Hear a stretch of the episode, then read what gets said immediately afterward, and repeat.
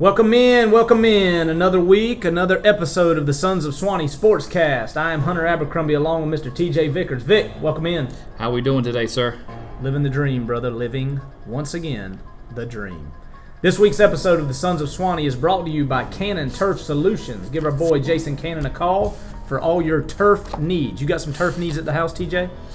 I do. Yeah, I got I got some got some sandy grass? I got some sandy spots. I got a lot of grass, but I could I could have more grass. Well, what you could do is you could call Cannon Turf Solutions, and he Yeah, can take okay. care of that for you. I, I, I think I might just do that. yes, sir. We, those cannons treat us nicely, so you know we, we gotta be good to them. Absolutely, 100%. Save us a lot. Save us. Tell the people where they can find us, TJ. Yep. So find us on Facebook, find us on Twitter, uh, Sons of Suwannee Sportscast. Find us anywhere you get your podcasts. Uh, just download, subscribe, rate, review everything. Tell everybody about who we are and what we're about. Uh, if you got any topic suggestions, any interviews that you want to hear from, reach out to us on Facebook or Twitter and let us know. We can get it done. That's right.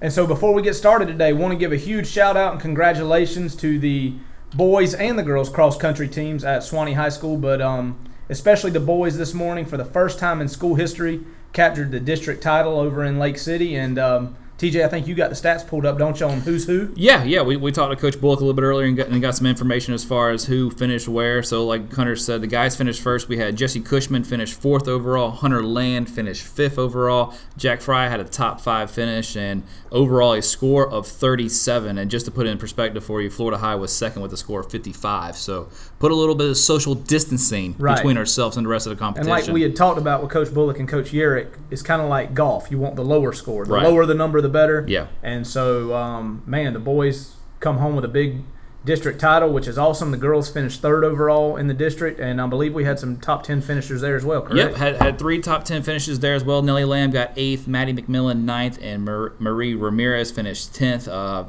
Coach Bullock told us the regionals will be in Jacksonville on November 6th. Uh, so looking forward to that and just uh, keep the good results coming. Absolutely. So, congrats again to the boys and girls cross country teams. A big day. And like we had talked about with Coach Bullock and Coach Eric, man, they've been building, building, building. Um, they took over for Erod, Eric Rodriguez, who kind of got this thing rolling in the right direction. And so now you're starting to see the fruits of that labor. And so that's always great. When you put in the time, you put in the work, you like to see the results. And so happy for those guys and what they were able to accomplish. And they'll be moving on. So that's great for Suwannee High School. But um, TJ, you know what else, man? This is our last show before the big election. Oh, that's Are right. yeah, that's right. I mean, I don't know about you, but I am ready for the election to, To just be go. a- yeah. either uh, way. I, I I know you're not much of a Facebook guy, um, but I feel like just every time you log on to Facebook, it has been so annoying about are you registered to vote? I wish there was just a button you can click this. I have been registered to vote and I've used I have exercised my right to vote since I was 18 years old. Please leave Yes. me alone.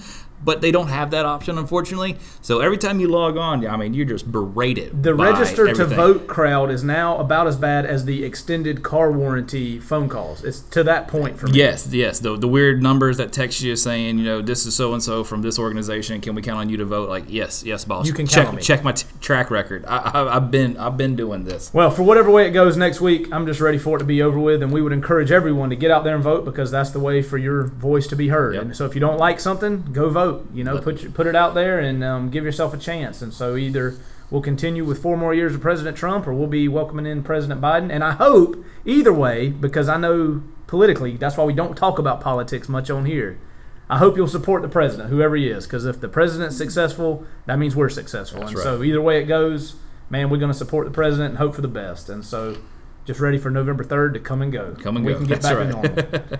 but on way more fun news, um, last week, homecoming in Live Oak, which was great. Uh, man, I think this was one of our better homecomings. And, you know, I was involved with a lot of it. And maybe it was better because I don't have near as much responsibility as I used to on homecoming You can you can enjoy it a so little bit more. a little more Yeah. enjoyable for me.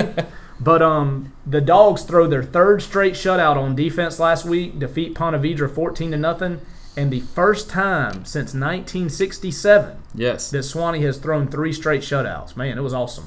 Yeah, um, you know, I, I told Coach Beach after the game, "Hey, we can't lose if they don't score." Uh, but just so impressive. Uh, I was, you and I, we've talked about it before in the podcast. We, we text back and forth a little bit during the game uh, whenever we can, and I text you ten quarters of straight shutout ball. Ooh, yeah, and thought- you were like, "Up, way to go! You Yeah, jinxed it." I thought yeah. that was the jinx yeah. Uh, but I, I told you I had my fingers crossed whenever I text you. So you know, just text them with one hand, fingers crossed on the other hand. So I, I think we're good.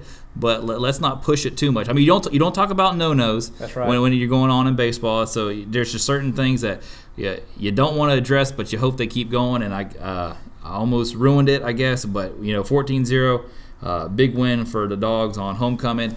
And we talked a little about it a little bit on the last podcast, Hunter. You brought it up. Uh, your sources at Suwannee News and Gossip were correct. Uh, Ponte Vedra had no interest in actually coming to uh, the doghouse last Friday night. They tried to reschedule. They tried to just straight up cancel.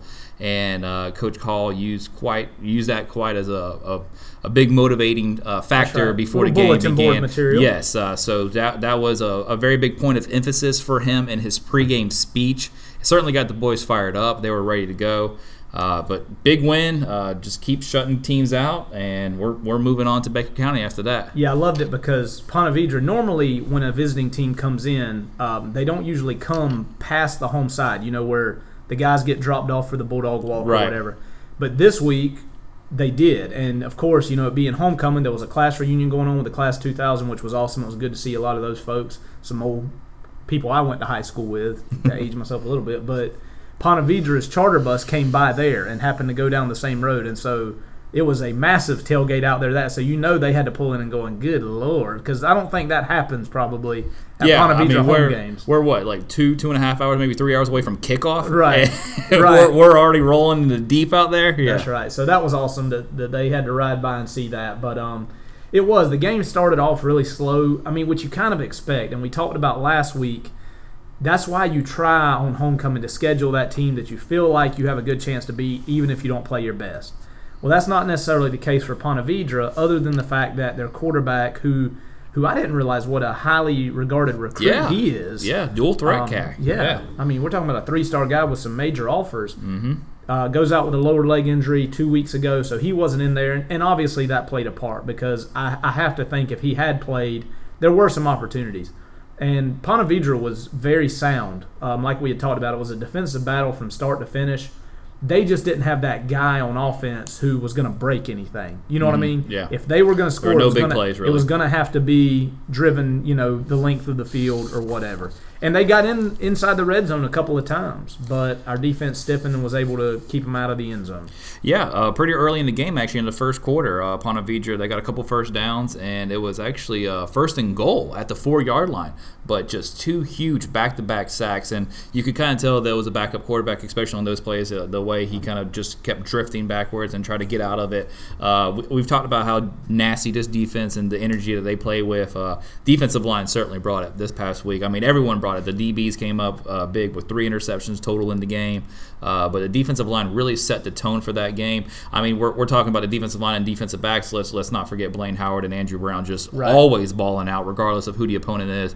And yes, Hunter, it, it, it was their backup quarterback. However, we have seen a backup quarterback come into the doghouse early this year and drop nearly 60 points on us Right. when the Buchholz Bobcats came to town. So yes, that certainly uh, factored into everything, but. Um, you know, you, you got to go out there and execute regardless, and the dogs just weren't having any of it. So they go from first and goal at the four yard line to two huge back to back sacks, where they end up having to punt the ball from the 39 yard line. And thank God, because their kicker could boot it. yeah, I mean, yeah. this dude could boot it. So Yeah. I mean, we had we had to really back him up to get I mean, him out I of really think range. like maybe like you know five or six yards in, and they might have tried a field goal. Oh, I But, don't I mean, from, from the 39 yard line, you're basically at the 40 at that point in time. You're looking at what a 56, 57 yard field goal Yeah. potentially. That's a little, you know, that's asking a lot for a college kicker, even some of these NFL kickers. So certainly in high school, I understand punting the ball, but. Uh, just a, a huge defensive game for uh, really both teams, honestly. Ponte Vedra played great on defense as well. Yeah, I mean, you look at the stats, and the total plays w- were even. Um, we ran 58 plays, they ran 60, but they, on 60 plays, gained 134 total yards. I mean, that is just domination on the mm-hmm. defensive side of the ball. And I never felt like, while I was up there, there were a couple plays where the quarterback missed open receivers that could have resulted in Right. some bigger plays. But I never felt like they were just all of a sudden, it was just like we were hanging on. We weren't hanging on. We were really setting the tone and controlling that side of the ball. And so, I mean, you're talking about 100, uh, 60 plays, 134 yards. I mean, you're barely averaging over two yards a play. So I mean, Not gonna get many first downs yeah, with that. I mean, just a absolute great job by the defense. Now the offense started out slow, like we said, but man, I just was so impressed, and I always have been. And I guess we can announce it because he put it on Twitter. But Jaquez received an offer from Duke University Yeah. last week, which was awesome. yeah, Um, I mean, you're talking about just. Uh, obviously, I mean, it speaks for itself. Highly, highly academic ACC yeah. school. Power Five school. And so, congrats to Jaquez with that. But man, he plays so hard, and our, our whole team does. Mm-hmm. But you just see how how much it matters to Jaquez, how hard he plays. And there were some plays that he made that were really impressive to me. There was one on a on a zone read where Malachi, the running back, you know, Jaquez stuck it in his belly. Malachi gets hit, so Jaquez pulled it. Well, he gets hit immediately as well, but just makes a football play and throws it a lateral to Malachi, who Mm-hmm. had kind of bounced off the hit. And it, you know, it wasn't anything drawn up. It was just a player making a play. No, yeah. And Malachi was able to would have scored a touchdown, but we got a holding call that Yeah. brought it back a little bit. But we still got a good gain because it was a spot foul. Yeah. But that play, I think that was a third down too. As I well. think so, Yeah. and it was on on in their in their side of the field or Yeah. on, in their zone. So it was it was just an impressive play. And then the play, the really impressive play, was the play where he scrambled, scrambled, scrambled, threw back across the field Yep. to Terrell Atkinson. And I don't know if the coaches were lying to me when I texted them later. I said, "Was that designed?" Because I just didn't see how the offensive line held their blocks that long without getting down the field. Mm-hmm. Because Jaquez takes the snap, rolls one way, rolls back the other, rolls again, and then throws back across the field to Terrell. And it was like a 37 yard game. Yeah, it was it was a third and twenty three. It ended up being a forty eight yard pass to Terrell Atkinson. 48 yard yeah, pass, Yeah, like, like, like you said. Um, I somewhat I. I, I'm gonna go with the coaching staff. I think it was somewhat designed because I definitely had that thought process at first. Because I, you know, it, it seemed like 10 seconds had gone by before he finally actually throws the ball to Terrell. Um, and any point in time when you have a, a, play that lasts that long, you expect your offensive lineman probably to sneak a little bit past the line of scrimmage, Right. but they didn't because I mean that's an easy penalty and you know all that for naught if they're you know men down uh, the field. So yeah, it seemed like they were kind of holding their blocks pretty well, and I mean these offensive linemen they they, they create force up front, they can push somebody back. So it might have been a little bit longer than what uh, was initially drawn up for, but I, I do seem to think just by the way the offensive line blocked that play and didn't go downfield, that I, I think maybe that was supposed to be how it worked. And that's why I thought it maybe was designed was because of that, because Mm-hmm. you didn't have the lineman downfield. But it's like if you're going to design that, I don't know how you do that. Okay, Jaquez, roll, roll, roll, roll, Yeah, throw. yeah, I mean, exactly. like, oh, Yeah. okay. But hey, more power to him. But the the most impressive play to me, and it's God, I love this play. I think we've run it two or three times this year. Was the touchdown pass to Wesley, where he goes out, acts like he's going to block as Jaquez rolls, and then breaks off his block Yeah. by himself in the end zone, 19 yards, Yep. touchdown. Dogs are up seven nothing. And I think that play is so efficient because of the way we run our offense. So more times than not, if, if you've had a chance to go out to the doghouse or if you've you know traveled to a road game this year, you see a lot of running plays, uh, you know, zone reads with the quarterback and the running back, but a lot of right of the line of scrimmage, quick pass plays, just an extension of the run game, really more than anything, where the outside guy is blocking, and whether it be Fryer, uh, Atkinson, whoever it may be in the slot, they're the guys that get the ball and just trying to look and turn it upfield and just hope that your guys on the outside, your wide receiver on the outside, is blocking and can hold his block long enough for you to get past the line of scrimmage. So I think you run that play so efficiently throughout this year and even throughout the game as well. So they know what they know they've seen it on film. Uh, they've received it in the game. So you, you fake that look, and then your outside guy just goes down to the side of scrimmage, the line of scrimmage, you know, on a nine route, basically on a go route.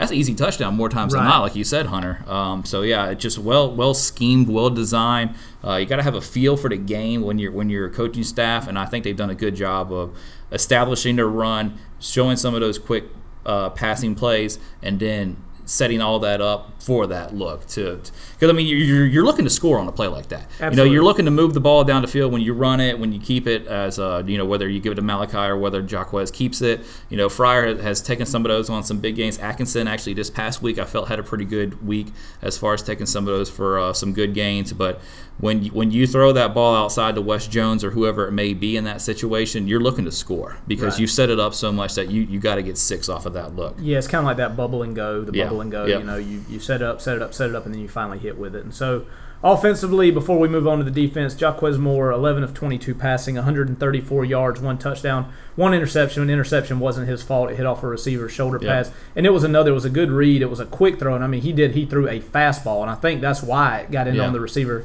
Hit on his shoulder pads because Jaquez threw it so hard, but it was just a quick throw, kind of off balance, but hit him right in the chest. But it just bounced off him and into the into the arms of a defender. But um, uh, again, 11 to 22, 134 for Jaquez. On the ground, Jaquez 56 yards rushing. Malachi Graham, a good game for him. Nine rushes, 52 yards, and a touchdown in the second half. And then Terrell Atkinson had two rushes for five. On the receiving end, Wesley Jones, another great game for Wesley, and he continues to have a great year. Five receptions, 73 yards, in that t- first half touchdown. Uh, Terrell Atkinson with three receptions, Camden Fryer with two receptions, and Jay Smith with a reception. And so again, offensively, it wasn't a beautiful showing or anything like that, but got the job done. And I think we kind of maybe towards the second half kind of understood. Okay, defensively, I think we're gonna, I think we're gonna probably be in good shape. Let's let's just you know, let's be efficient on offense. Yep. Let's try to run the clock. Let's try to do what we do, and um, and it got the job done. Yeah, I, I think this game more than any other game this year, Jaquez was basically held in check. You know, he made some plays, uh, some huge plays like we have talked about, uh, but his stat line, you know, it, it it's uh, 20, 21 attempts to get that 56 yards on Right. the ground. I mean, we saw him, you know, almost go for 400 versus uh, Buchholz on far less attempts than that. Uh, so I, I thought Ponte Vedra did a good job of containing him for the most part, but uh, we just executed really well. We talked about both of the scores, but two of the plays that I want to talk about before that, I know we get, we did briefly address one of them in the second half. It was the third and 23 to 48 yard pass play for the first down. That was our touchdown that uh, Malachi ran in to make it 14 0 Yep. in the second half. So all that does not happen if not for that third and 23 play executed very well by the dogs and a, a great job by the coaching staff that we just talked about to design to play that way. And the touchdown in the first half actually it was a fourth and one that we converted. That's right. So it's it's um you know these drives that end in seven points. It's like okay, well how do we get to where you know the points came on and to convert a fourth and one to convert a third and 23 with a, a 48 yard pass play. That's just good execution, and we don't get those points on the board without doing what we do uh, offensively. So, um, stat wise, yes, they, they kind of held everybody in check, I would say, but we, we just executed in the right moments and we converted them and made the most of them. Uh, last week, we both agreed that Malachi had his best game. I think we need to refresh that and just say it again. I thought Malachi had a better game than what he had last week. Yeah. So, again, Malachi has had his best game uh, for back to back weeks. So, uh, it's great to see uh, Malachi, Wes Jones, and some of these other guys just really help pick up what we know we're going to get from Jaquez every, every single week. So to have more playmakers, to have more film of guys making plays around him, that can only help going down the road. Yeah, and I thought, you know, Coach Hall had said last week when talking to him that Ponte Vedra, they were going to be, they were smart. They were going to be where they're supposed to be. They were going to play their assignment. They weren't going to hurt themselves. And that's kind of been back to back weeks that we've seen that, you know, with Wakulla and then Ponte Vedra. And that's that held true. I mean, they were really good. They were a really, really good football team. And you put that dynamic quarterback with that football team, Yeah, they're going to be really yeah. hard to beat. Yeah. Um, you know, so you saw the guy playing wins coming into this, uh, you know, Oh yeah, I mean they game. came yeah, in at so- five and one. Yeah, I mean so- that's not by accident. No, not at all. And so they were. They were really sound defensively. They did a good job of containing Jaquez, like you said. I mean, I think his long run was 15 yards. And if you went back the last three years, I guarantee you, in most every game we've played, Jaquez has at least one run longer than that. Exactly. Yeah. And so um, a good job by them. But the story of the game was the Suwannee defense. And, you know, I don't know who ended up being picked by the guys in the booth for player of the game because it had to Ooh, be a tough, tough, yeah. a tough one. But, you know, you look at the stat line Austin Smith, uh, nine total tackles, three sacks. Um, you know, Andrew Brown, six total tackles, two tackles for loss. Keyshawn Jones, who I thought just had an unbelievable game. I really, Keyshawn popped Mm-hmm. Yeah. multiple Uh, times. You you saw it. You know, he had a huge sack. He had multiple tackles for loss. He had a great game. Tony McKinney, five tackles. And so you're talking about those three defensive linemen, those three defensive ends, even Austin Smith, Keyshawn Jones, And Tony, Tony McKinney. McKinney, yeah. You're talking about a group that combined for somewhere around 16 or 17 tackles, um, five sacks. Yeah. I mean, that is a heck of a night for the D line. Yeah, and I mean, for those of you who don't know, you only have two, two, two defensive ends on every single play. So we're Right. talking about three of them. So that's something that keeps the dogs fresh, uh, keeps them ready to go. And just really allow, allows them to pin their ears back because they did so well on first and second down that it put them in predictable spots where they had to throw it on third downs, and that's just where you know we're, we're going to come after you on that. You know, we got a defensive line that's going to do their part. Uh, Blaine Howard and Andrew Brown as our, as our two linebackers more times than not, they are so solid, so so disciplined, sound, ready to go. And uh, Jay Smith coming up with two interceptions Yeah. as well. Well, and that's what and I'm the whole defensive backs group. They, I mean, they didn't let much I mean, happen. so who do you who do you choose? I mean, who's player of the game? Is it Austin Smith with three sacks? Is it Keyshawn Jones with three tackles for loss and a sack?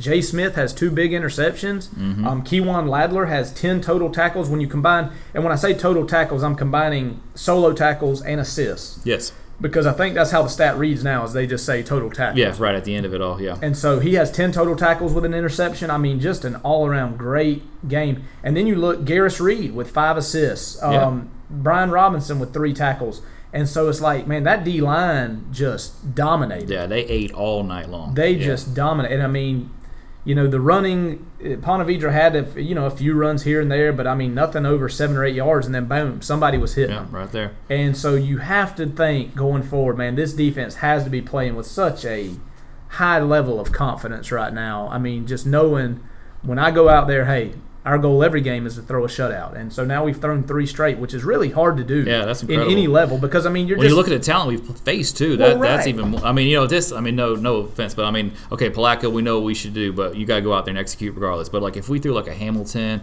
or someone like that else into this three-game stretch, it would take a little bit away from it. But you look at the teams we're doing this against; it's incredible. I mean, Wakulla scored 30 on Columbia this week. Yeah. And I mean, not to, you know, belabor the point that Columbia is 0 and 5. Wait, 0 I'm and sorry. 5. Wait, what did you say? Columbia, they're 0 and 5. That that school They over haven't there, won. The, the Yes. purple and gold Tigers. That the purple team from over there across the way, they're 0 and 5. Yeah. So say, say it one more time for the people. 0 and 5. Wow, Um, that's good to hear. yeah, I know, and That's I mean, good to hear. but at the same time, we we took them off the schedule, so it's Yeah, hard to it's talk all too right. much. It's crap. all right. This will be the year. Let's get Bring them back, in there. Bring 'em back. on the schedule. we want them. We got a we bye, want. we got a bye week this Friday. We Let's call want them right now. Columbia. Sons of Suwannee want you right now. Come on. Yeah, but I mean, but truly, Wakulla they scored 30 and, and beat them 30 to 29 last week, and so I mean, you're talking about good teams. We're not talking about like you said, just some team off the street that just threw a group Yeah. together. And so it's really hard to do because you think about it, you get late in the game. I mean, you're going to sub, you're going to do those things, but man, just again, I mean, we can't. I know we've talked about it a ton. It's just a really impressive group.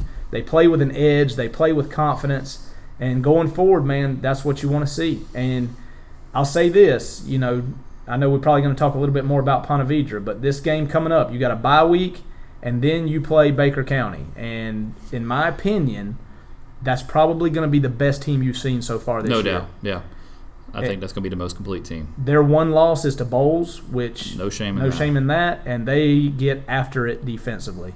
Yeah, and I, I think the one thing that we do need to clean up a little bit, um, offense we've looked great, defense, you know, we've, we've talked so much about that. I do think there are some things we need to clean up on the special teams wise. Uh, there's been a couple times this year where we've mishandled a, a snap on a punt, or we just air mailed the snap where the punter didn't have a chance to get to the ball, and we actually had one of those situations happen. We did. I uh, forgot that. For, uh, early in the game uh, this past Friday night. So I do want that to be cleaned up a little bit. We did actually give up a, a fake punt as well. Uh, was I think it was like a fourth and two or something like that, or close to midfield. Yeah. And so Ponte Vedra uh, ran a fake punt, which our very own Jeff Lee on the sidelines actually called that it was going to be a fake punt, and sure enough, it ended up being a fake punt. So we're going to let him join us a little bit later on to uh, just That's see, right. yeah, just Yeah, just uh, is gonna join to tell tell us what uh, he saw on that play and how he's just so. Uh, just a, a football beautiful mind to Oh, see yeah. that happening. So he'll join us a little bit later on to just He's talk like about a, what he saw on a, that play. He's a savant.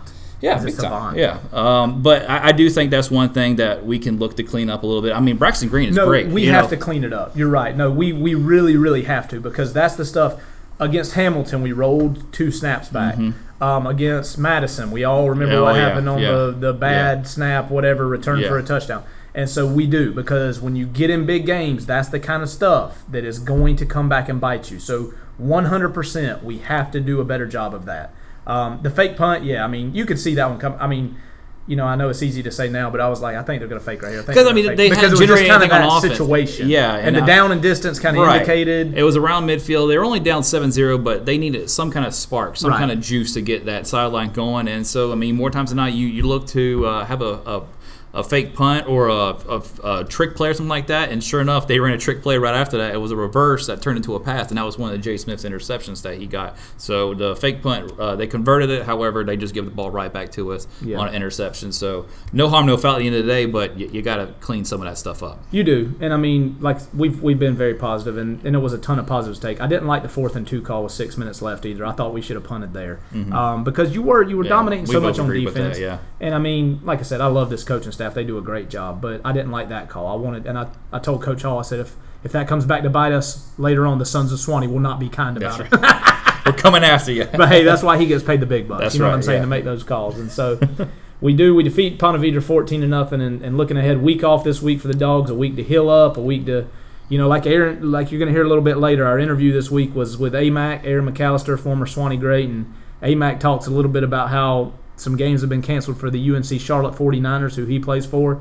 But while that's frustrating, it gives you a chance to heal up and get in the mm-hmm. training room and things like that. And so that's this week for the Dogs. And you have two weeks to prepare for Baker County. And um, man, it's going to be a physical game. And I think it's a game that we'll talk much more about next week. Going to try to have uh, Jackie Baker on the show with us next week, who um, is the radio uh, color guy for Baker County football, and so he'll. so appropriate. His last name is Baker too. Yeah, I mean, it may be named after him. We'll have to ask him. Yeah, the whole county's named after that. That's guy. right. Man, but, royalty. Um, but it's, it's a really good team and some familiar faces over there. Their defensive coordinator is Brock Canada, who is our former defensive coordinator, and so we know the brand of football they're going to play. It's going to be smash mouth. It's going to be get after you, and I look for it to be a hopefully low scoring game. I think if it's a low scoring game, we have a great chance. I think if it's a higher scoring game, I don't think that bodes as well for us. And we got some revenge for Baker County, or we should have that in our mind because Baker County kind of ran all over us last yeah, year. No um, they they weren't necessarily more talented than us, but they just executed better last year and were able mm-hmm. to come into Langford Stadium and get a victory. And so hopefully this year it's time for a little payback, and you go into the playoffs seven and two. But no matter what, man, it's been a great regular season. It sure has. We've had a great regular season. Um, we know the playoffs are coming with Parker looming in round one, and so um, you know we'll just get ready for Baker County and, and see what happens. Yeah, like you said, it's uh, it's always a big game whenever Baker County runs into the dogs. Um, well, it's just so they, we're so similar. Yeah, exactly. In, in yeah. size, the schools are yeah. almost identical yeah. population wise. The communities are very similar. Um, you know, in everything we play, it's always close. They got us several years in softball where if they wouldn't have been oh, there, boy. we'd have had a chance to win. Oh boy, they won yeah. a state title, and I mean, if they weren't in the way, we'd have had a great chance to win. Yeah, Um, baseball, we've you know gotten the better of it over the last couple years, except for probably our best team in a decade um, in in 2016 or Yeah, that was 2017. rough. Went over there and lost in the district semifinals to Baker on a team that they had just drummed twice in the regular season. Mm-hmm. And so, yeah, I mean, it's a nice little rivalry we have with them, and certainly, um, man, Memorial Stadium. I know we talk about fans a lot, but I'm telling you, if you go over to Baker County, you're gonna see what it should be like because those Yep. fans in Memorial Stadium get Quite a with setup, it. yeah. It is. They get with it. And so, um, as we move on from from that, we're moving into, um, I guess, our college stuff, TJ. And so, UF, y'all back in action this week? Yeah, yeah. We uh, started practicing again this past Monday. Um, I think it was on Tuesday they released that there was six cases. Um, so I think it's we're somewhere like in the high 30s. I think for the entire month of October. Um, of course, Mullen is very uh, tight-lipped with any injuries as it is anyway, so he certainly is not going to give you much of anything in the way of COVID-related information. So he did not reveal how many players were out there practicing on Monday. Uh, but uh, Trask talked about being out there, so I mean, of course, you know, you at least know that Kyle's out there doing his thing. Uh, if you follow some of these guys on Instagram, you saw Emory Jones and some of uh, Kyle Pitts and a few of the other guys, you saw they're out there working out in one way or another. So that does lead you to believe that some of the higher up guys they are healthy. Uh, a little bit of good news for Gator fans that hasn't yet been officially confirmed, but Kyree Campbell, one of our defensive tackles that has not yet suited up for us this year, has tweeted this week it's good to be back. So we don't know if that was suspension related. Uh, there are some rumors about some academic problems. If it was COVID related, we have no idea. But in one way or another, Kyree Campbell looks like he's going to be back, which you know, yes, one player being back can't help an entire defensive unit the way that we've been performing. But what that does allow you to do is have guys play in their more natural positions. So Kyree Campbell can take the double teams up the middle. That allows Zach Carter to slide to weak side defensive end where he has made his call in these last couple years. And then, with all that being said, Brenton Cox can move over to the buck, to the rush spot and really just get back to guys where a fully healthy squad, a well recruited squad, this is how they would align themselves. So maybe the defensive line can generate some more pressure, uh, do a little bit better against the run with Kyree Campbell being there to absorb some of those blocks. But yeah, Hunter, we got Missouri coming up this week. It's homecoming week for us.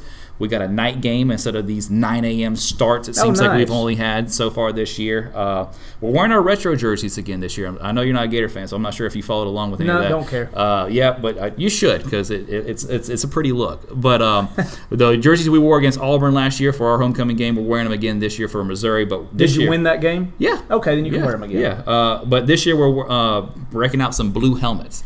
We haven't worn these since I think like 65 or something like that. I might have Oh, my dear. year wrong, but uh, yeah, just a real old school look. Uh, looks really clean though. Some of the players had their uh, their helmets on this past week and showing them off on Instagram and everything like that. So it was cool to see them not only be excited to be back out there to play again, but I mean, just such a, a positive energy came from those jerseys last year, and now just to bring those back and have that same energy, but then just to up it a little bit more with the blue helmets, that's really cool too. So 7:30 start uh, for us in the swamp going against Missouri. So this is a, this has got to be a get right game. And Missouri was off last week too because Yes. of COVID. Yeah, correct? yeah, they had They a had a COVID related bye week. Uh, the last time that we saw them play, they hung 45 on LSU. LSU, that's right. Yeah, so they they should be feeling good about themselves. Uh, I guess everybody in the SEC is just not playing defense this year. Uh, Yeah, we, we thought Georgia was pretty good at defense until Bama smacked them around a little bit and dropped over 40 on them. So uh, we just got to see what kind of defensive intensity we bring. Uh, Grantham and Mullen and a couple of the other guys, they've they've really said that they've gotten back to the basics and just try to figure out how to get the best 11 on the field. And I, I talked about a little bit earlier. I think Kyree Campbell is one of our best 11 position wise. So to get him back where he needs to be, hopefully, that that does allow you to get your best 11 out there, starting with that front four. Yeah, and did you see when you said that about Georgia and losing Alabama? Did you see, you know, Jaylen Waddle, great wide receiver for Yes, Alabama? that was unfortunate. He broke his leg. Yeah. And did you see what Nick Saban said? Yeah, yeah. You don't take the ball out that deep I in mean, the like, end zone. dude, the Ah. dude broke his leg. Yeah. He's been so good, and so they're interviewing Nick Saban and At he says- halftime, yeah. and he's talking about how bad he feels for him. And he's like, but I mean, you know, most guys don't bring the ball out of the back of the end zone like that either. So Yeah, it's but- like but- basically yeah, like, yeah, coach. Well, most bad, guys, man. most guys aren't Jaylen Waddle, coach. Yeah. Yeah. So, um, I Yeah, that, probably, that- that little could've just ins- done yeah. without that. Yeah, that was a But little. it's Nick uh, Saban, so what do you expect? Yeah, not not the most sensitive guy in the world. So But definitely not you the most what? sensitive moment I in mean, that. what, are yeah. you going to question Nick Saban? I'm not. No, dude, dude gets no, it done. So no, I mean, hey uh, man, you want to you want to you know throw a little shade at your returner after he breaks his leg? I guess do you, man? That's, that's whatever Uh, yeah, it is. But we, we wish him nothing but the best and hope he recovers well because uh, he he's an impressive specimen. Uh, Yeah. they got plenty of wide receivers over there in Tuscaloosa, so they're not going to be hurting for big shots anytime soon No. from their wide receivers. But he's clearly one of the best guys out there. So the Noles they follow up their big victory over um, North Carolina, and they proceed to go up to uh, one and four Louisville and just take Sheesh. a butt kicking. I mean, just a kicking. How about that? Yeah, I think what the first five possessions Louisville had. It should have been five touchdowns, you- but it just be, it resulted in five scores. Do you know who we are? We are now. So you know, every year, like say Clemson right now or Bama, there's that one game they have to survive, and like every year, Syracuse is going to play some team they shouldn't play close, Mm-hmm. or I don't know, Rutgers. Rutgers is going to Yeah. go play Penn It used to be North Carolina, close. but now they're kind of Yeah. You know they they've That's got a little us. bit better. Yeah. That's us. So it's like we come out, we play really well against North Carolina, and saw these good vibes, and Mike Norvell's breaking the rock in the locker room, and then you come out against Louisville and just lay a friggin' egg. I mean, just like how does and that is such a sign to me of an immature team and just a you know I don't even know what you call it. It's so frustrating as a Florida State fan because you feel good about North Carolina. It's like okay, maybe we're turning a little corner here, Mm-hmm. and then you don't. You know, then you just take two steps back, and it's like the most concerning thing to me is the defense. And I know when I say this statement that I'm about to say, it's going to sound kind of stupid, but like when I coach five and six year old flag football, and so when we start the year, it is just a hot mess. We don't know where to go. We don't know what to do. It just is, uh, and I'm talking about on defense. You know what I'm saying? We just chase the guy with the ball. We don't stay home, and so on and so forth. But throughout the year, as the games go on, guess what we do? We get better and better and better. And so we scrimmaged a team who was the other best team in the league. We ended up, you know, right there near the top, but a really good team. and we scrimmaged them. And the first four plays in our scrimmage, they scored touchdowns. We didn't pull a flag. Well, the other night, our last game of the year, we scored. You know, they scored four touchdowns total throughout a whole game, and that's because they have a couple really, really good players. But my point is, we did our job. You know, we, we held them a couple times. Gap we assignment, Got, we got yeah. better and better throughout the supposed to do. year. Florida State is not getting better on defense. It is it is either worse or the same. You know what I'm saying? You Yeah. don't see any you don't progress. see steps going forward and i think one of the very early touchdowns that louisville had it, it just completely proves your point i think it was a run that was supposed to go to the right which was the strong side of the field at that point in time but uh, the defensive line kind of bottled it up he kind of ran into his own offensive lineman and just wheels around to the left hand side 70 yards later But he's in like- the end zone and you know there was no, backside There's contained nobody. I mean, it's like what are? It's either what are you calling or what? And I love the guy I love listening to talk about Florida State football is Corey Clark, who works for WarChant.com, because he's very snarky and sarcastic, kind of like a guy I know, like myself. yeah yeah And you can relate to that yeah, and I mean that's what he's saying. He's like, I want Adam Fuller, who is the defensive coordinator, to sit down and tell me, like, is this what's supposed to happen? Is Raymond Woodie supposed to be 30 yards off the ball on second and 24?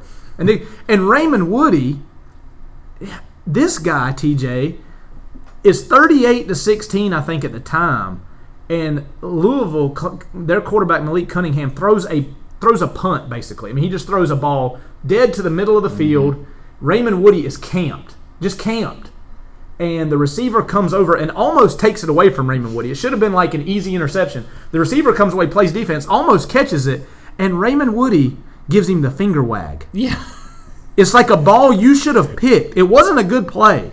But you, Raymond Woodie, are going to try to convince everybody in the stands that you did something you had- good. yeah, I you didn't, bud. I know they tell you But that's where we are. We're going to wag the finger down 38 to 16 like, not up in here. Yeah. Not up in here. I mean, you're supposed to have a short-term memory when you're a defensive back, uh, and I, I love regardless of what happens. Like the, the wide receiver can completely drop the ball, And we give 'em the, yeah, nope, the- nope, not- not in my house. Yeah, No. no, no fly zone, That's incomplete. right. Yeah, you know, hit them with a Dikembe Mutombo finger wag, like you said. It's so stupid and frustrating. And it's one thing if you're it's one thing if you're good. But I mean, my God, you are just giving up oodles of yards. Oodles. I don't even know if that's a word. well, I but mean, it's you're giving up yardage in chunks, and you're gonna finger wag. Get Yeah. out of here with that bull crap. at least if you finger You're two wag, and four. the, the ball hit the ground. Marco Wilson has not been able to finger wag anybody this year because I think there's a hundred percent completion rate versus Marco this year. So God you go from being a potential All SEC corner, and uh, you just keep getting moss, keep getting plays made over you, and But I mean, at least Florida, like, I mean, they're, you know, they're good. I mean, you know, it's in there. Like with Florida State, you don't see know that these guys you don't know that it's in out, there. yeah. we don't have like players, and I just don't. When Jamie Rogers got to Suwannee, and I, and I kind of tie back when when he got to Suwannee and saw what we had at the time, we were really bad. We were coming off a one and nine season. Mm-hmm. In spring practice, and again, I know these guys didn't get a spring we didn't install all these exotic things. You know what he did? He taught them how to tackle again. Like legit, we went back to like basics of here's where we put our head, here's where here's how you tackle. Mm-hmm. I'm I'm thinking Florida State needs to go do that. Just like forget everything else, don't throw anything exotic. Let's just go like to a base look. Base. Just whatever our base defense is where you don't have to think and just see what happens because whatever we're doing, it ain't working working. Yeah. it ain't working even a little bit. And so what's going to happen? And it's like you know, throughout this whole year, I've been very big. You know, hey, it's not the coaches, it's, and I still feel that way a lot. But Adam Fuller is probably going to start catching some heat, and That's I'm not sure coach, it's undeserved. Yeah, that's the I'm one not. coach you're looking at saying, "Hey, Well, and I what say are you that, doing?" and I say that because of this. So, like, coaches know coaches, meaning the coaching community. I've talked about how it's small. They know who good coaches are, and so every year there are clinics in the off season. There's Nike clinics, there's FACA clinics, there's all these clinics that our coaches can go to. And when Willie Taggart was the head coach, some of our coaches from Suwannee went, and they were like, "Dude, this guy." They came back and they're like, "Man, this guy's kind of a joke. Like, he's up there speaking, his assistants are off on the side talking, and you can't hardly hear him." They're like, "This is kind of just a, a crap show." Well, when Mike Norvell came in and they went to those same clinics, they came back and said, "Dude, this dude is buttoned up. Like he's going to get this thing right." And I think that's the general feeling around the program is that Mike Norvell is going to get it pointed in the right mm-hmm. direction. Adam Fuller was not his first choice. His first choice for DC was Dan Lanning from Georgia, mm-hmm. but didn't get him. And I mean, why? If you're Dan Lanning, why would I Why leave would you leave Georgia? Georgia? Yeah. I'm not blaming him. Yeah. But Adam Fuller was his defensive coordinator at Memphis, and I mean, seems like a nice guy. And I know this is a knowledgeable staff. You you can see that. You can tell when you hear them. You can tell they have an idea about what they're doing. But man, this is just. I don't know what the disconnect is, but I'm telling you, learn how to tackle base defense. Base, see what happens. I don't know what else to do.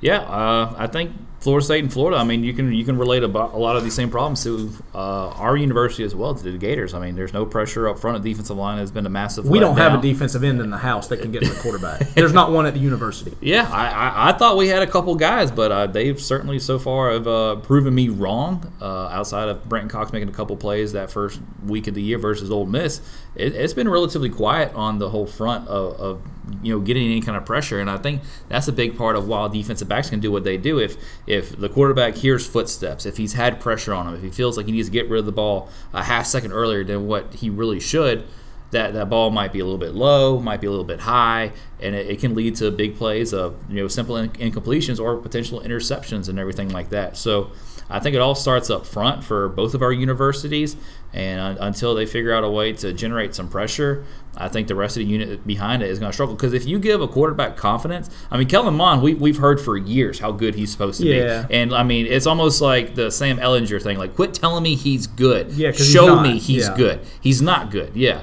So Kellen Mond was very good versus Florida because he had confidence. He, he knew he could wait in that pocket. He knew he had time to let the route tree develop and find a guy open down the field. And more times than not, they came down with the ball and made a play. So I think it just starts up front where you, you got to make the quarterback feel uncomfortable in one way or another. Yeah, and I just I don't know. I don't know what the answer is. And maybe we're underestimating how important the spring was, but I still feel like football's football. And players should still make plays. You know what I mean? I- and I get yeah. Mm-hmm. stopping anybody. I get all that, and I don't know why that is, and that's very odd and everything. And maybe it does have to do with that lack of practice. I'm not You would sure. think a lack of spring ball would hurt offenses, Offenses and more. develop the continuity, and the defense would take control. But that's not it, it has it, across every single uh, conference. It's just been a, you know offensive outbreak. Yeah. Well, I know we've gone long today, but um, last night the Dodgers uh, finished off the Rays, won the World Series four games to two. Did you did you see kind of what happened though with Justin Turner? Yeah. with the, with the COVID. Yeah, that so was Justin incredible. Turner, Dodgers third baseman, gets pulled in the eighth inning, and it turns out that he gets pulled because he tested positive for coronavirus, and the test, I guess, came through during the game. Like the positive How? came through. I mean, I we're, we're Suwannee County. You go drive by to CVS. There's a sign outside that says Well, they 15 said it was like minute rapid they said it was like a inconclusive test, which happens a lot. So they ran it again. Manfred, the commissioner, Rob Manfred, asked him to run it again. They ran it again, and it pops positive. So they pull him in the eighth inning. They go on to win based off of a co- co- questionable coaching decision, which I'll mention in a minute. Yeah. But so Justin Turner, and I don't blame him. So Justin Turner's been with the Dodgers a long time. Mm-hmm. You know, he's been a key cog in this whole. Oh, big time, operation. yeah. So he gets pulled. They want to put him in isolation. Dodgers end up winning. My man's back on the field out there for celebration. and they said they and went rips to get his him. mask off. And they said they went to get him, and he was like, "Nope, not leaving." Mookie, and I Bet- don't blame Mookie him. Betts was a big part of that too. Well, saying, they've- "Hey, no, no, They've all we're a been team." around him. Yeah, I mean, so at this point, Yeah. like, what's? I mean, you know, we've all been in this bubble together. Mm-hmm. But like, I can go ahead and tell you, you think I'm going to win a World Series for the first time, and I'm not going to go celebrate my teammates? You can kiss my, you know what? yeah, yeah. uh, You face- just have to take me to jail. yeah, fa- FaceTime me whenever you get out there, Kershaw, because I'm, Yeah. I'm sitting in isolation. Yeah, bull crap. I'm Yeah. gonna be out there. I think what it would have been even better, just visually, would have been like if they actually had a true bubble to put him in to take him off the field. Like, hey, awesome. Justin, you're positive. Get in this bubble and just push your way off Yeah. the field. And so, you know, we talked some about um, baseball a little bit, but we're going to talk more obviously as we get into January and February. But so Kevin Cash, former Florida State Seminole, by the way, Blake Snell is just throwing a gem. I mean, he's in the sixth inning. He's given up one hit. He gives up a, a single to the number nine Yeah. hitter Austin Barnes, and I don't know if it's because the analytics say so, and, and the Rays have rode analytics to this point. Now they're in the World Series, but Kevin Cash comes and pulls him at 73 pitches, one out in the sixth inning when my man is just absolutely dealing. And it ends up biting him because they give up two runs in that inning. Nick Anderson comes in, Yep. gives up two, and you go on to lose the game. And I don't know, man. Like I get the analytics piece of it, and I actually watched Moneyball the other night, mm-hmm. which is stupid too. We'll come back to Snell, but Moneyball, it's a good movie, but it fails to mention the names Hudson, Mulder, and Zito were like the big three pitchers for Oakland who they developed. Pretty- Their names don't even get mentioned. guys, yeah. Eric Chavez, we don't mention his Yeah, name, but yeah. we talk a lot about Scott Hatteberg Yeah. and Yeah. Chad Bradford. It's very weird. But anyway, so Snell gets pulled. He's ticked. I don't blame him um, because, you know, a pitcher in that situation, man, you're dealing. You feel like you're on top of your game. And I mean, you know, gone are the days I get when Jack Morris and John Smoltz go toe to toe into the tenth inning against each other. Those days don't exist anymore. But I mean, But 73 pitches through six and a third. in the in the sixth, it just made it's like you had it's analytics over any type of feel for the game. any any gut feeling. Yeah. I mean, you got to have a little bit of feel, right? Yeah, and I, I, the analytics say you know that third time through the lineup, you're more likely to get dinged more so than going through the first But time. But he had struck out nine of the 18 batters and only And- had given and- up a hit to the, And the, the, nine guys, the guys coming up, Betts, Seager, and Turner were 0 for 6 with 6 Ks. they had they not hadn't put made anything in play. Yeah. God bless America. What are we doing? Yeah, I mean, you you've seen pitchers get upset whenever a manager comes out to get them. Uh, but even some of the other players, like Fox, did a good job of showing some of the other players' reactions. They were like, "Oh, come on, I mean, man. the Dodgers had to be thrilled. Cody Yeah, Bellinger was like, after the game getting interviewed, laughing, like, yeah, that was our plan to get him out in the sixth. Thank God it worked. Yeah, I mean, yeah. Like if, if, if, if you would have told me through six innings he's not going to have given up a hit, you know, he's going to have what nine strikeouts, um, and a manager's going to come out there to pull him, I would have been like, well, yeah, that's, that would have mean, been Dave Roberts. yeah, Dave he- Roberts would have walked out of the Dodgers bullpen and say, I mean- hey, go sit down, Snell. You, God you're, you're, you're, dealing today. I don't but know, yeah, for Kevin Cash to come out there and pull him, you know, the Rays, they they made it this far doing the analytic thing and and doing what they got. and I get it. Yeah, I understand it more Small times than not. team, and Yeah. they've done a great job. And Kevin to get you through the is a great season, keep your guys alive, keep their arms fresh. But you are in a win or go home situation. And your guy is dealing. dealing only 73 pitches. Like you said, the guys coming up after that hadn't even put the ball in play this evening. You, you got to leave your guy out there, and then maybe in the seventh inning reassess the situation. But it, like you said, it, it instantly came back to bite them, and that's all she wrote, man. Baseball season's over. I thought they was going to a game seven just the way Snell was playing. Yeah, and then for the Braves, you wonder what might have been because I mean you're up three to one on this team, and they go and win Yeah, the World look at that, Series. yeah. And it's like, but I do feel like now that I've had a little bit of time to sit back, I'm I'm gonna you know I guess we can come back here in three years. I think in the next three years, I think the Braves will get one. I think they'll win a World Series within the next three years. They got to go get a pitcher.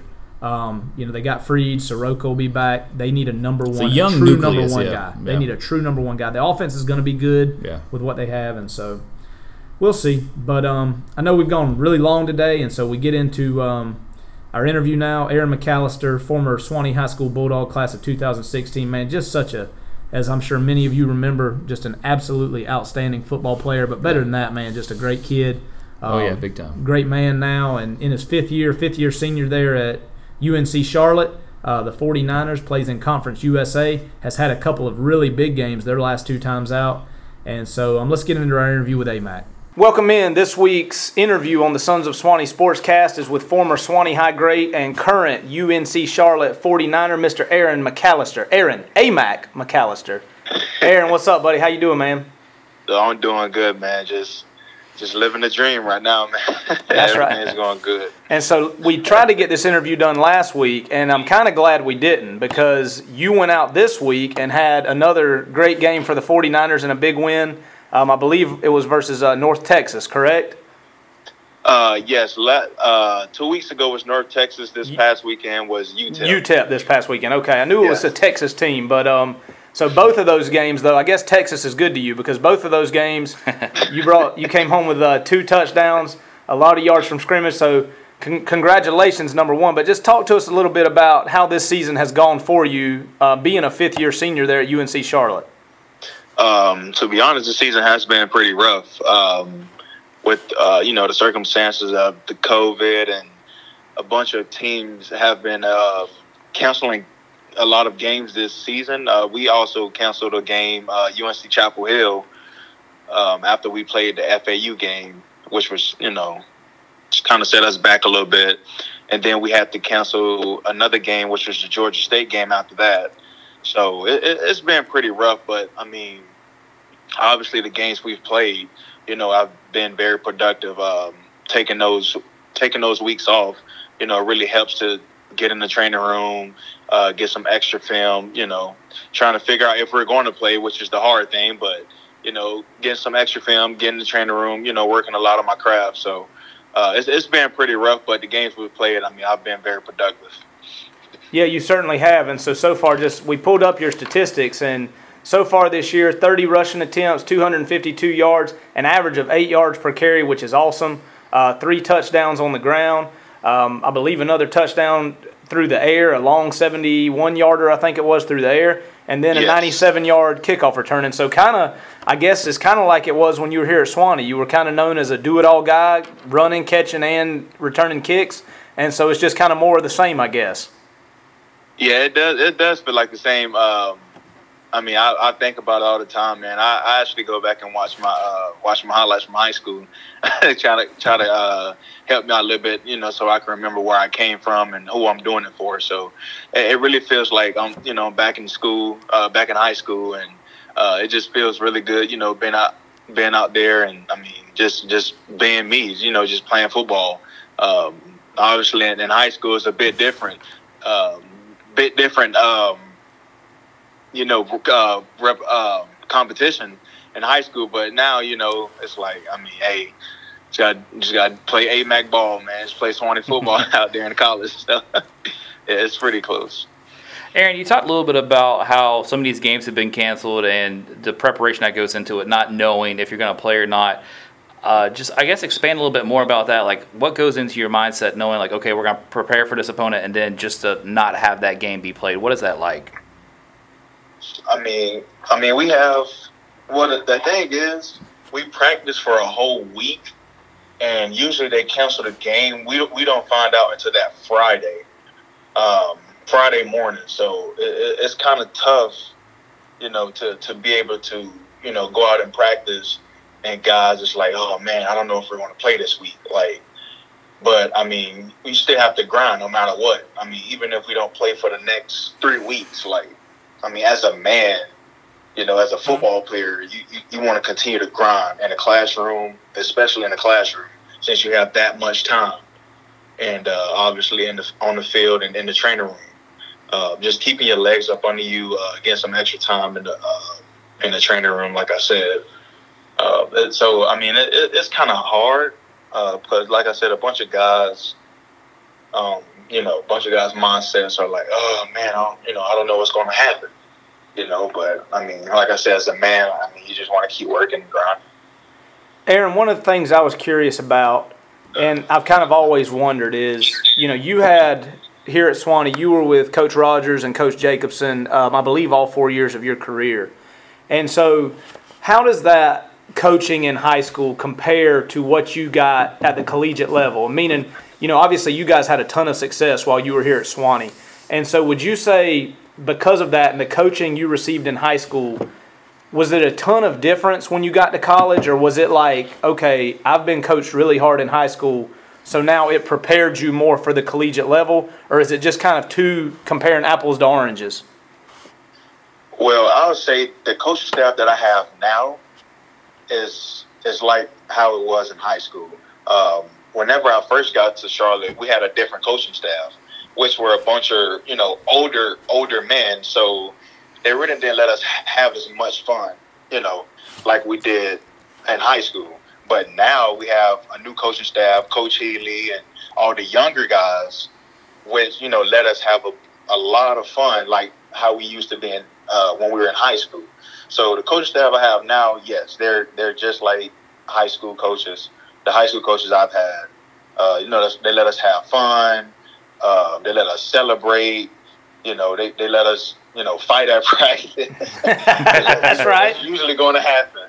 So, uh, so yeah, I, I'll say uh, it was great having Coach Rogers and Coach Jacobs and you know all those guys, Coach Bonds and uh, Coach Jackson. Like it was great to have those guys because they prepared me for the you know for this moment being in college. Uh, like I said, the coaches we have now, I mean, they're they're just the same. I mean, they're always on you, but at the same time, you know, they're just coaching, and we're going to have fun regardless. And uh, it a- actually shows up on game day. So, like, yeah, it, it's about the same. Well, one of the things I was curious about, because when I first started at the high school, sometimes I'd get confused for a student. Like not anymore, but you know I got a lot more gray hair now. But when I watch you guys on TV and I see Coach Healy, I'm like, man, this dude looks like he's like 17 years old. And so when he first came into the, was it like, really, this is this is the guy? yes. He's got a baby face, yeah. Oh, man, it just cracks me up when I see him. I'm Like, man, this dude doesn't look like he should be coaching college football, but I mean, he seems to be a heck of a coach. I think you guys went to your first bowl game uh, last year, the year before, and now you're off to a good start again this year. So he must have something going for him. Oh yeah, it, like I said, we have a, a young coaching staff. So I mean, we, we just we just love to have fun. And I don't know if you guys seen, but Club Lit after we win the game, Yeah. man, it's crazy.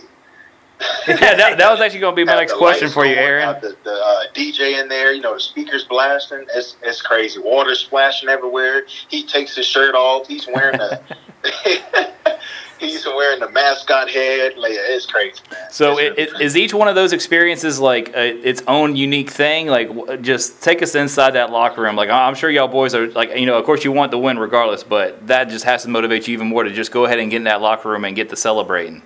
Yes, and uh, that's the thing. He he want us to he want us to enjoy winning. Like after you put the work in throughout the week, and you get the you get the results Saturday by winning the game, and just go in and have fun, man. Just just celebrate what you have done, all the work you put in, and getting the victory on Saturday. And that's what club lit is all about. That's awesome. And AMAC, kind of, um, I know you know you're a fifth year senior now, which is crazy to me that you've been gone from high school for five years. But you're a fifth year senior. But you also, because of COVID and the NCAA's ruling, you have the option to come back next year and, and not have this year of eligibility count. So have you given any thought to that about what your future plans are um, as far as football goes or as far as school goes? Um, yes, I've I've been thinking about that. I mean, uh, like I said, the, we've been having a bunch of games canceled. So uh, with this year not being, you know, count towards our eligibility, my thought process was to um, come back for another year, um, and then just start another undergrad because I graduate in December. And Awesome. uh, just you know, just stack more film on top of film, unless if I get invited to a senior bowl, then go to the senior bowl and I'll just get prepared for the draft. I got you. Depending on like like I said, it's just depending on how the se- like uh, how the season goes. If we keep getting uh, games canceled, and that you know that's less film that I'm you know putting down on the table. So it, it just depends. But it'll be a last minute decision, to be honest. Uh, the, the film you're putting up so far, Aaron, it's been quite impressive. And I think, just as someone who's never played football a day of my life outside of when they had flags attached to your waist, uh, when the whole hitting got involved, I, I, my man, I was out. Now, the, I think the most exciting thing about football is returning a kickoff for a touchdown. Uh, You've done that plenty in your career. You have one this year. Um, I guess I'm thinking of like the old Nike commercial, like the Michael Vick experience, like where they would strap you in, like, and they would take you through and all that. So I guess provide us an Aaron McAllister experience of what it's like to return a kick. What do you see? Just what what is that adrenaline rush like? Just running it back, knowing 11 dudes are just coming downhill to just take your head off, basically. I mean, it, it, it's I mean it's crazy because uh, my redshirt freshman year, we played K State at K State, which is my first time ever playing college football. Um, I had a, a 79 yard kickoff return, but I got hit out of bounds, and uh, I put us down to the 10. But uh, I mean, I was I was mad at that for years, man. I was like, oh man, I, I wish I would have had that. I mean, God, I'm, I'm not this big, you know, big college, K K State, man. I, I, I need to have that, man. But uh, I never got the opportunity to take one back.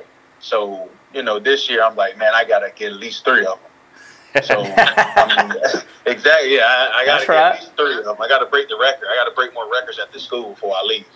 So um, it was a big time in the game. They had just scored, and Coach Healy always say, "Let's answer a score with the score." So they had just scored, and it was just time to be a playmaker. That's all it was. I mean, um, kind of, kind of got uh, held up for a little bit, then somehow broke out to the outside, and it was just one on one, me and the kicker, and I and no one is going to tackle me one on one, especially not the kicker. Yeah, you, you can't come back to the sideline after the kicker gets you.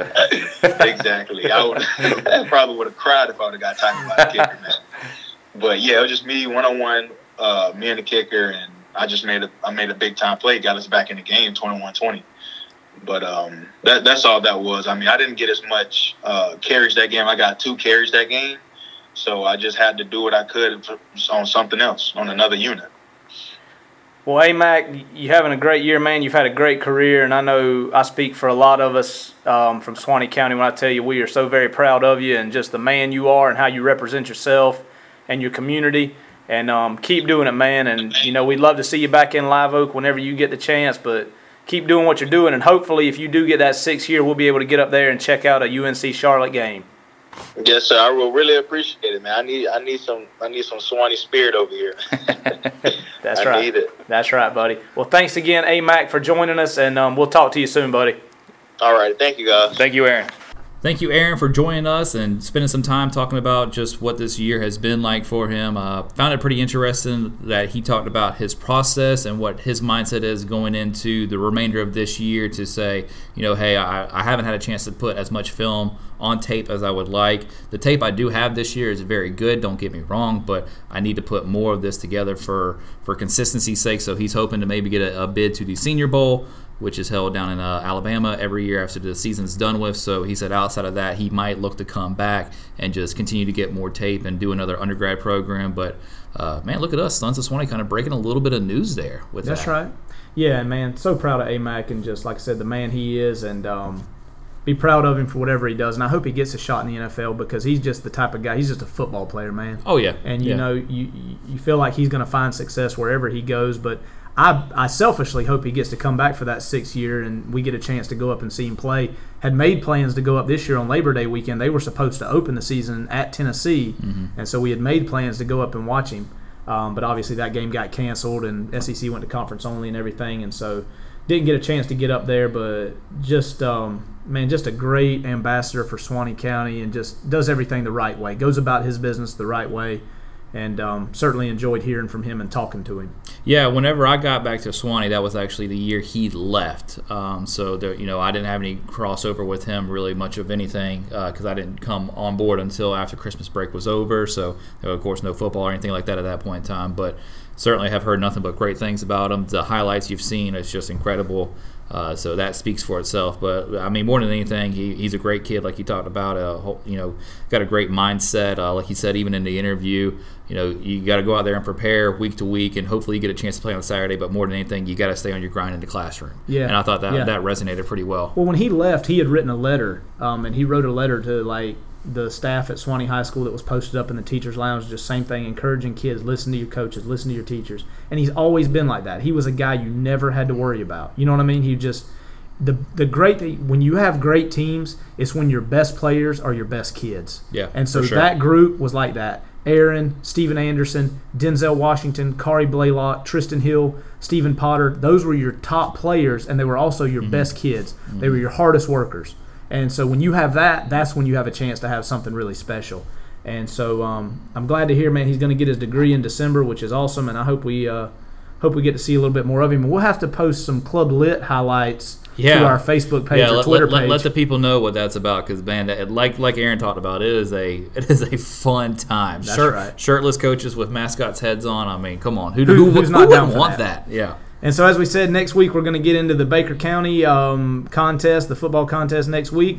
Also, opening up some um, soccer tryouts, basketball tryouts. Yeah, And so- wres- wrestling conditions wrestling going on right now. Actually, I was on my way to the district office earlier today and ran into Coach Justin Bruce for the uh, SHS baseball team, and he said uh, this might be his most complete group he's put together so far during his time at Suwannee. And these these teams that he's had since he's been here at Suwannee have been very talented. Yes. So for him to say that, that certainly raised my eyebrows and said, "Okay, let's get it, Coach." So Yeah. uh, he agreed to be on the podcast a little bit later on, whenever it's a little bit closer to baseball season. But certainly good to see him, and uh, great to hear that uh, his team's looking good. But yeah, uh, winter sports are right around the corner. Yeah, so hopefully we'll have some rosters for you guys next week, and we'll have some conversations with uh, basketball coaches Malcolm Pollock and Kevin Lewis. And um, the soccer folks are getting going as well. The boys out there with uh, Coach Chris Joyner, and the girls, I believe, still Coach Sarah Grillo. And so hopefully we can talk to some of those folks later. But um, again, thank you for joining us this week. And Jeff Lee, man, God, you know what? Sorry, man. We Yeah, we gotta get to him. Yeah, man, yeah. Jeff Lee, we ran out of time, but we'll catch you next week. Yeah, next week for sure, buddy. Tune in next week. Hear more from Jeff Lee. That's right. Thanks for joining us, and go dogs. Go dogs.